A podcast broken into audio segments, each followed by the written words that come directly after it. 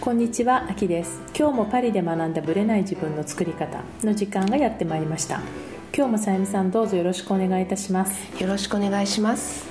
先日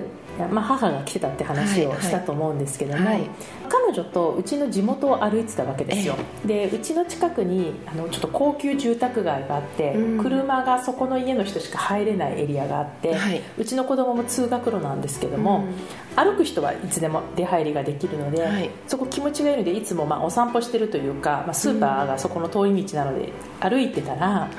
突然男性が止まったんですよ、うん、すれ違いざまに、はい、であれ？って思ったら日本の方ですか？と声をかけてきたんですね、はい、要は私が母と日本語で喋ってたからなんですけども、うんうん、したら「あそうです」って言ったら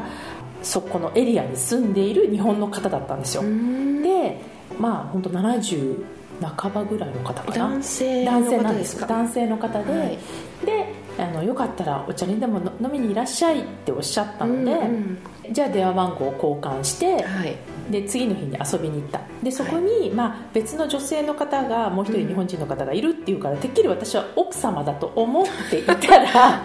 奥様ではなく、私のそのエリアに住んでいる女性の家なんですよ。で女性の家にはその旦那様がフランス人で住んでて、その離れに借りているというか住んでほぼ居候ですとか言ってたんだけれども、その男性は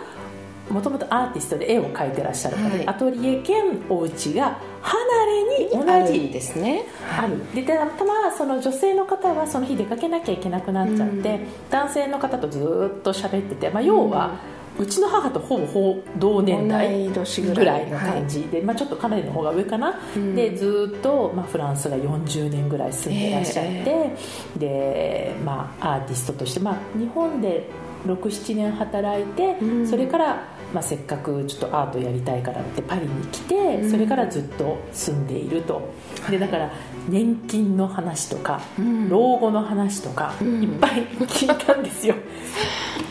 とまだ私たちには早い話じゃないですか、はい、でフランスの人がどうやって住んでるのかっていうふうに話をしたら、うん、やっぱり自分のお友達もこの23年で日本に帰る人が増えていると、うん、でやっぱり老後は最終的には日本に住みたいっていうお友達が多いんだけれども、はい、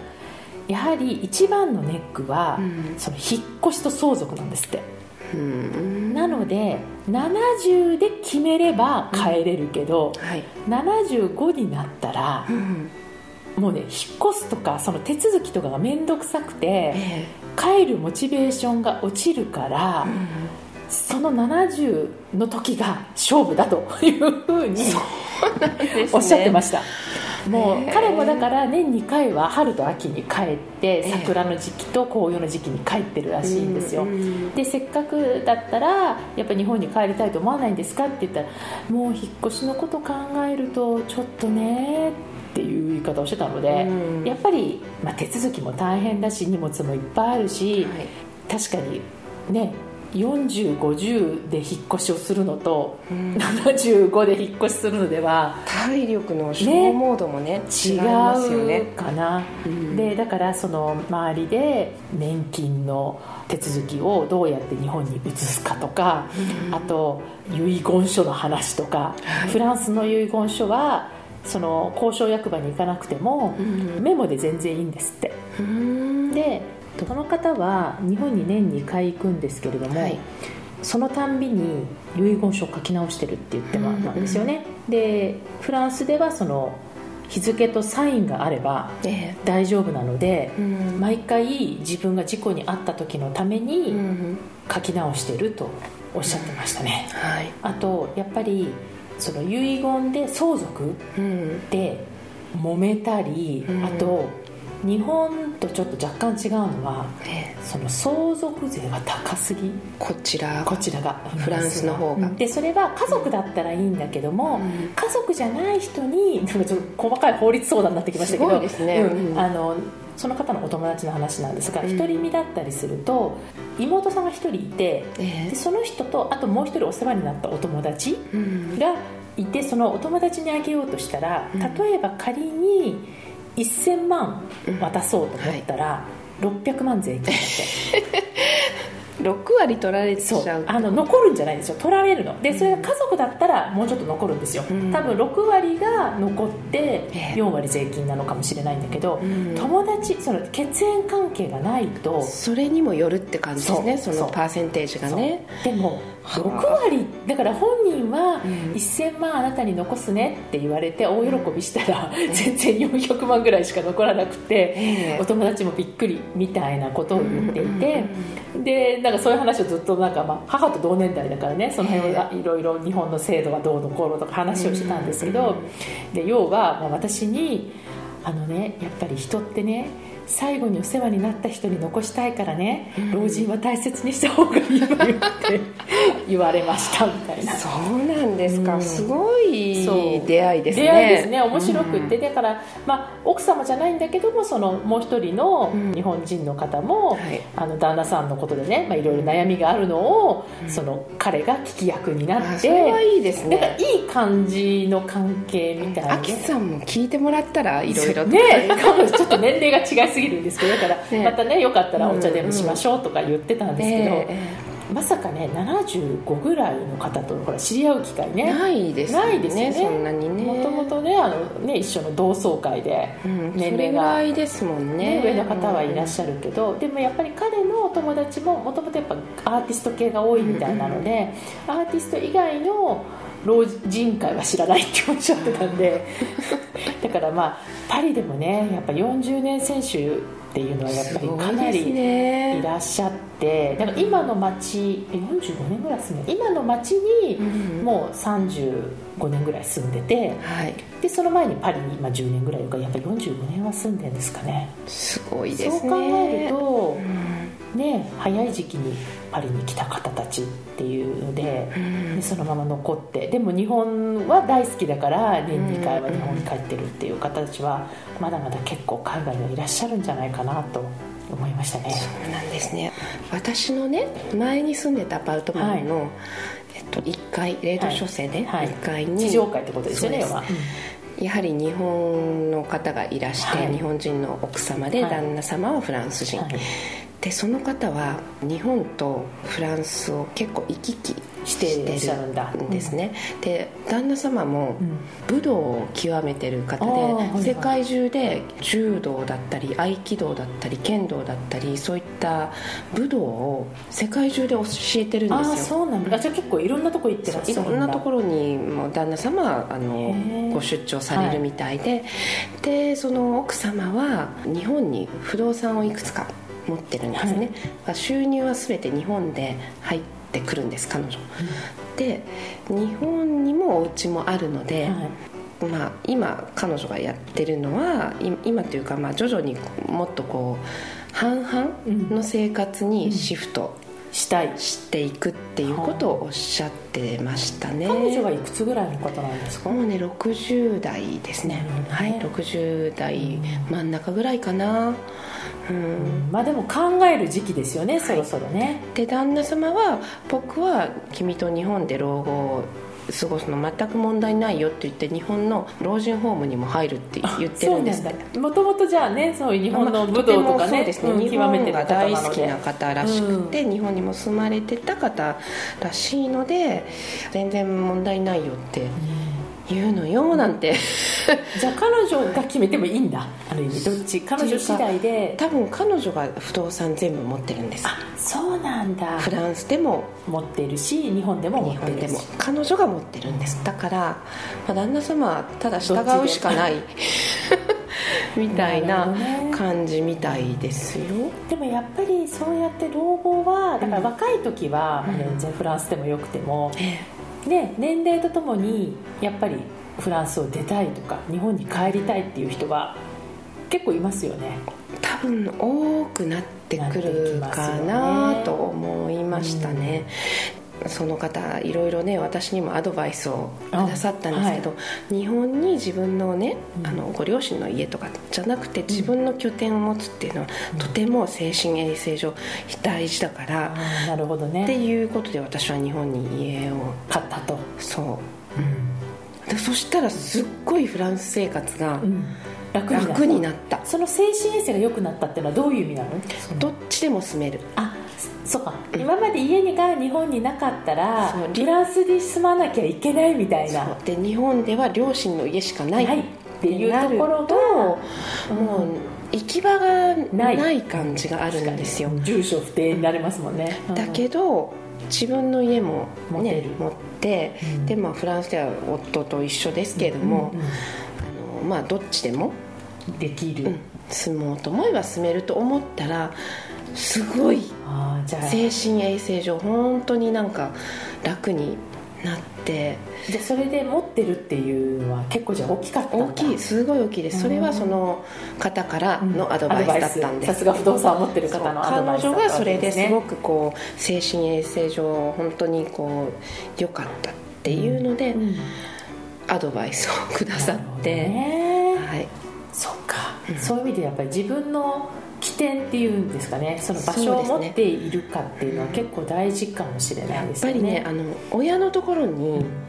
長くは入れないんですよ、まあ、入れないですよ、うん、それはね。無理だなと思いますもん、親はやっぱり親の生活があるし無理だなと思って、うん、自分の居場所っていうのを作っておく、はい、っていうことですよね。はい、はい、まあ、特に海外にね住んでらっしゃる方は、自分のまあ日本でもそうですよね。自分の居場所がどこなのかっていうのを。そうですね、ね、ずっと同じとこにいるっていう前提はない日本でも別荘とか持ったらいいんじゃないですか。ねいろいろ自分の、ね、田舎と、ね、都会でそれぞれ拠点を持つとか、うん、多分いろいろ。ね田舎だと空き家とかもいっぱいありますから。あるしきっと。安く、ね。うん、ね家賃も安いはずですよねきっとね、うん、なので、まあ、ちょっと早い方も多いかもしれないですけど。けど早めにやっとくと多分楽かなっていうのはちょっと私も、ね、あの納得ですね、ね、年取ってから、うん、慌てて動くって動けないからね、うん、きっとね、はい。うん、そういう意味ではこうちょっと私もねなんか改めて母の言葉じゃなくて、その他人の特にそのフランスに住んでる方の話っていうのはなんか結構重みがあるなと思いました、ね、はい、はい、それでは本編スタートです。はい。今回は最近さゆみさんが読んだ本はい、かつ私も一回借りたという本についてお話ししたいと思います、はい、はい、今回の本は何でしょう？さゆみさんが最近読んだ、はい、あのデヴィ夫人の書かれた「選ばれる女におなりなさい」おなりなさいですよね。デヴィ夫人の婚活論。もうやっぱりその恋愛系に絞ったお話なんですよね、はい、やっぱり日本人女性をもっと結婚しなさいみたいな。話、うん、そうですね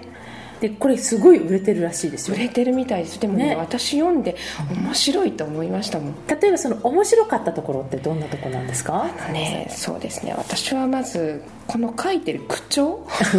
彼女の口調ですよね。こう彼女がお話ししたことをどどなたかが書いたんだろうなねきっとね。きっともう語ってる口調なんですね、うん、まずそこがとっても面白くて読みやすかった、はい、っていうのと選ばれる女におなりなさいとおっしゃってるんですけども、はい、実は彼女は全部選んでる、選んだ中から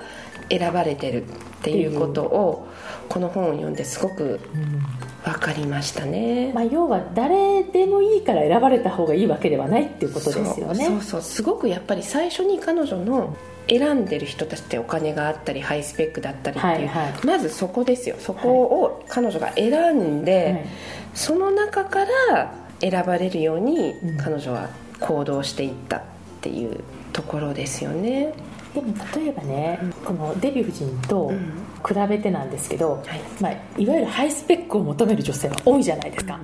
じゃあ彼女とそのただのハイスペックを求めてる女性では何が違うのかっていうとやっぱね彼女は、まあ、私もこの本1日で借りて読み切ったんですけど、はい、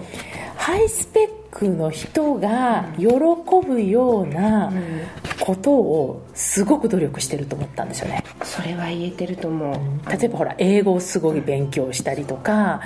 まあ、それはインターナショナルとかっていう意味でもあるしいろんなことを要はハイスペックの人が求めてるであろう女性の、まあ、彼女は美貌はもともとあったので、プラスアルファをだから美貌だけで選ばれたわけではないっていうのが。ご本人もねお話しされてますけど、はい。うんすごい並々ならぬ向上心があった自分が貧しかったからっていうのもありますよね、はい、だからインドネシアにね行った時もフランス語とかも勉強してた。そうなんですよ、ね、それがその後ねねフランスに行くことになるわけだから。亡命して、うん、そこで役立ってパリの社交界デビューみたいなね、はい、しちゃうわけですよねだからすごいとは思いますよ、ね、うん、あの努力もすごくされてると思う、うん、確かに。ものすごい教養もあると思いますし、はい、そこがただスマホの画面見て、どっかのアプリで相手を探してるとかっていうのとは違うかなっていう。感じですよね、はい、まあ帯でもほら大富豪の妻は普通の女ってご存知かしらって書いてるくらいだから、うん、すごく派手な感じではなくて、うん、実は大富豪の奥さんって結構普通っぽい人が多いんだよみたいなところをもう書いてましたけどそうですね、うん、その辺の部分を自分が派手にならなくてもいいんだみたいな、うん、なんかそういう感じで書いていて、うん、まあ彼女の経験を書いてはいるけれども、はい、まあある意味ちょっと激動の人なので、うん、まあ、参考には、ね、直でできないかもしれないところもあるかもしれないんですけど、うん、でもあのすごく刺激にはなる本かなっていう感じはしましたね。うん、そうですね。私もあの、まパリ社交界じゃないけど普通にパリにい。ますから、はいはい別に社交界の男性も、この普通の男性も大きくは違わないと思うんですよ、ね、女性の好みに関しては。はい。はいそうなるとやっぱり彼女の言ってることをある程度参考にはね、うん、なりますよね。よね。うん。それが日本で通用するかっていうのはね。ね同じかどうかはちょっとわからないうん、ね対日本人で通用するかっていうところはまたちょっと違うかもしれないですけどね、はい、まあ、でも、うん、読み物としてはすごく面白いかなっていう感じはしましたね、あの彼女のちょっと自伝みたいな感じの本もあるんですよね、はい、別に、うん、それも私読んでみたんですけどそっちの方がもっと激動でもっと赤裸々ですごいですよ。でこっちの方がちょっとこう恋愛に偏ってる、うん、絞った話をしていて。もう一つの方は訴訟とかビジネスとかなるほど、ね、あの亡命についてとか、うん、もう結構本当に大変だったんだなっていうのが分かる、なるほどね。本ですね。そうなんですね。でこの本を読んでさゆみさんもなんかいろいろアクションを起こしたって。っていうかね彼女があの後悔してはいけませんみたいなことを書かれてたんですよ、はい、後悔するするぐらいならアクション行動を起こしなさい、はい、っていうのを読んでちょっとドッキリとして、うんはい、で彼女も人生の中でいくつかの恋をし、いくつかどころじゃないですね。きっとね、はいはい、たくさんされてるんですけどそれで一つだけやっぱり後悔があると、うん、うん、でそれは本当に後悔してるから、うん、皆さん人生に特に恋愛に関しては後悔のないようにされてくださいっていうことを書かれてて、うん、ちょっとズキンときたんですね、なるほどね、で私は自分が先日50歳になったんです、節目の年ですよね。なんか自分はね100歳まで生きるつもりなので、うん、まだ半分折り返しに入った。ちょうど半分だなと思って、その時にちょっと過去のことを、いろいろとね考えてみたんですね、うん、振り返って自分の過去を振り返った。私の過去、うん。うん、はい。でいろいろ生まれた時からこう育ってきた状況とかお付き合いしたボーイフレンドとか、うん、そういったこともね振り返ってみて、うんはい、ここでやっぱり連絡が途切れちゃってる、お友達とか彼とか、ねはいはい、元彼とか、い。るわけですよ、はい、ここでこのままでいいかなそれとも,、もう連絡取らなくていいっていう人もやっぱりいるんですけど、そうですよね。全員ではないですよね、うん、だけどやっぱり友達として一生やっぱり付き合っていきたいなっていう人もいたんで、はい。勇気を出して連絡を取ったりとかしました、探したってこと？探したのもあるありますね、うん、でも今このご時世、うん、SNS がありますから確かに。探せるんです。結構見つかるんだ。そう結構見つかりましたじゃあ。見つかりました。お返事もあり。あ来た。そうお互いのこう近況を知らせ合ってあってっていうのでね、うん、すごくすごくなんかでもコンタクト取れてよかったなと思いました。それでかなりすっきり、ああなるほどね。だから別にコンタクト取ったからどうしたいっていうわけではなくて、うん、自分のまあ半生を振り返った時にやっぱちょっと一回ここでその時に一緒にまあ過ごした人たちがどうしてるかっていうのを知りたいみたいな、自分の歴史の中の一部,、部分、うん、その人たちがなかったら今の自分っていうのはおそらくないので、うんうん、自分にとってやっぱり大事な人っていうのはいるんですよね、もうお別れしてきた人とかでも、確かに。その人たちと今後どういうスタンスで付き合っていきたいかなと思ったら、やっぱりお友達としてちゃんと連絡を取り合っていこうと。うん思って連絡をしたらあのちゃんとね、うん、向こうもそう思ってくれてたりとかするとやっぱり嬉しいものですよ、ね、でそれぞれ、ね、年数を経て、ね、ねお互いどういう、ね、家庭があったりなんか違う仕事に就いてたりとか、うん、そういうのが知れて面白いですよね。すごくね、うん、うん、嬉しかったですよ。そういうだからやっぱりアクションっていうのはどっかで、うん、後悔したくなければ、どっかで行動を起こす。っていう、結果はあまり考えない方がいいかなっていう、まあ、そうね。結果を気にしたら多分行動できなかったりしちゃうので、うん、もう行動するっていう方がゴールで別に結果は気にしない方が楽しくできるかもしれないですよね、うん、そうなんですよ、はい、だからそういうこう心得というか教えみたいなものを彼女説いてるんですね、この本の中で、行動を起こさないと何も始まりませんっていうことは。結局同じですよね、そういう意味ではねこの本を読んで一つのきっかけにするっていうこともあるでしょうし、ね、婚活でもビジネスでもやっぱり何か行動しないと、うん。うん、まあそうですよね結局ね。言ってるだけだとね、うん、何も変わらないっていうことですよね、はい、ということですので、まあ、彼女の本をぜひ読みたいという方はぜひ読んでいただきたいなとさらりとね読めますよね。ね。はい。Kindle でもありますので、うん、ぜひよかったら読んでみてください。ありがとうございました。